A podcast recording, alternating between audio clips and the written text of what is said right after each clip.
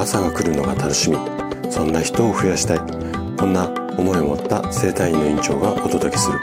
大人の健康教室。おはようございます。高田です。皆さんどんな朝をお迎えですか？今朝もね元気で心地よいそんな朝だったら嬉しいです。さて今日もね腸活シリーズをお届けしていくんですが今日は主食はご飯がおすすめ。こんなテーマでお話をしていきます。えっと、腸内環境に良い食べ物の情報って、今本当にね、あの、私の、えっと、情報も含めて、世の中にはいろいろな情報が溢れています。溢れているからこそ、より効果的なものの選び方が知りたいと思うのは、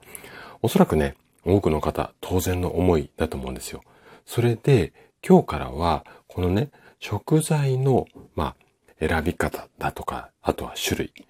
そして調理法などで、どちらがより腸内環境を整える効果があるのか。A っていう情報と B っていう情報がありますよ。どっちがいいのかな？みたいな、あのー、こう、テーマっていうのかな？話の構成でいろいろとこう詳しくお話をしていきます。で、このね、あのー、お話を参考にしながら、ぜひね、すっきりと、まあ、綺麗な腸を目指していただけると嬉しいです。じゃあ、早速ここから本題に入っていきましょう。まず、調理、あの、調味料、あの、何を食べるかっていうよりも、調味料とか、あとは、おかずのカロリーを考えなければ、えっ、ー、とね、まず朝食、まあ朝食だけに限らずなんですが、食パンが最も低カロリーな食材なんですよ。あの、意外かもしれないんですが。ただ、ここね、ちょっと気をつけてほしいポイントがあるんですけども、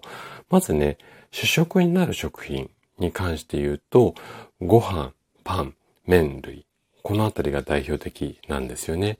で、この主食に関して素材だけのカロリーを比較してみると、まず一番カロリーが低いのが食パンなんです。で、その次に低いのがうどん。あとが蕎麦。で、その後にご飯が来て、ラーメン、焼きそば、パスタ、そうめん。みたいな感じで、だんだんだんだんカロリーが高くなっていきます。で、これを聞くと、何食パンいいんだったら食パン朝から食べた方がいいんじゃねえのっていうふうに思うかもしれないんですが、あくまで今お話ししたのは主食のそのもののカロリーだけを比較した場合の順番です。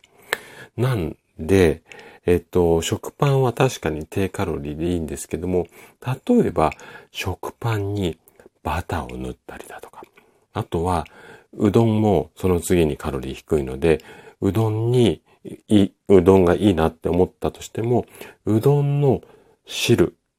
にいっぱいみりんが使われていたりだとか、あとは、うどんのところにね、天ぷらなんかをくら、うん、加えていくと、たちまちね、高カロリー食品の仲間入りをしてしまうんですよ。で、こんな風に考えていくと、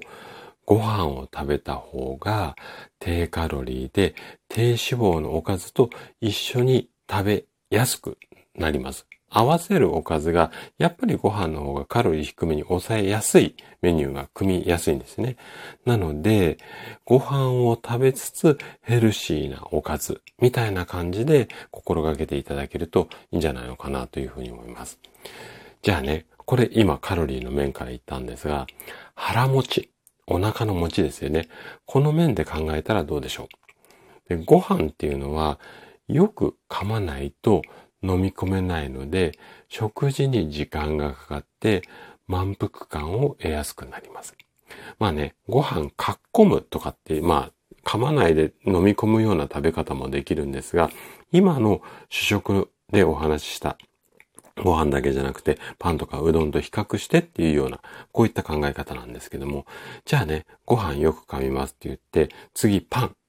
パンはご飯と比べて柔らかいものが多い。まあ、硬いものもありますけども、基本的には柔らかいものが多いので、あんまり噛まずに飲み込める。だから、年齢層高めの方ってパン好きな方多いじゃないですか。うん。この辺もね、結構絡んでると思います。なので、あんまり噛まないくて飲み込めちゃうから、早食いとか食べ過ぎにつながるケースがあります。で、麺類なんですけども、これはね、スープと共に流し込むことが多いんですよね。なので、消化が良くなくなっちゃう。こんなケースが少なくありません。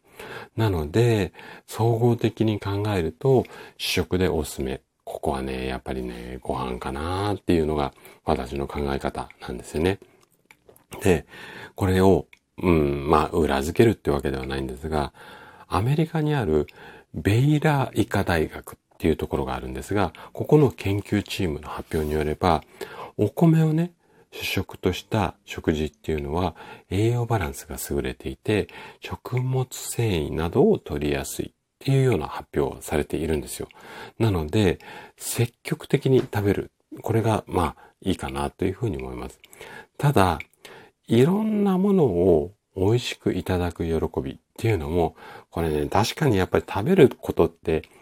結構制限されるとストレスになるし、美味しくなくなっちゃうっていうか、喜び、食べることが好きな方ってもう結構いらっしゃるじゃないですか。なので、まあ生きる醍醐味って言ったら変なんだけども、まあそういった部分もあるので、理想の主食であるところは、まあご飯。ご飯、まあ、大好きって好き嫌いっていう、まあ選択肢っていうよりも、嫌いな方、ご飯がもうどうしても苦手で食べれないっていう方、ほとんどお米が食べれないっていう方、日本人じゃ少ないと思いますので、まあ、ご飯をベースにしながら、あとはご飯以外が欲しくなった時には、この主食の調理法、あの、合わせ方ですよね。この辺を注意しながら、まあ、食事を考えていただけたらいいかなというふうに思います。はい。ということで、今日も最後まで聞いていただきありがとうございました。番組の感想などね、お気軽にコメントいただけると嬉しいです。それでは明日の朝7時にまたお会いしましょう。今日も素敵な一日をお過ごしください。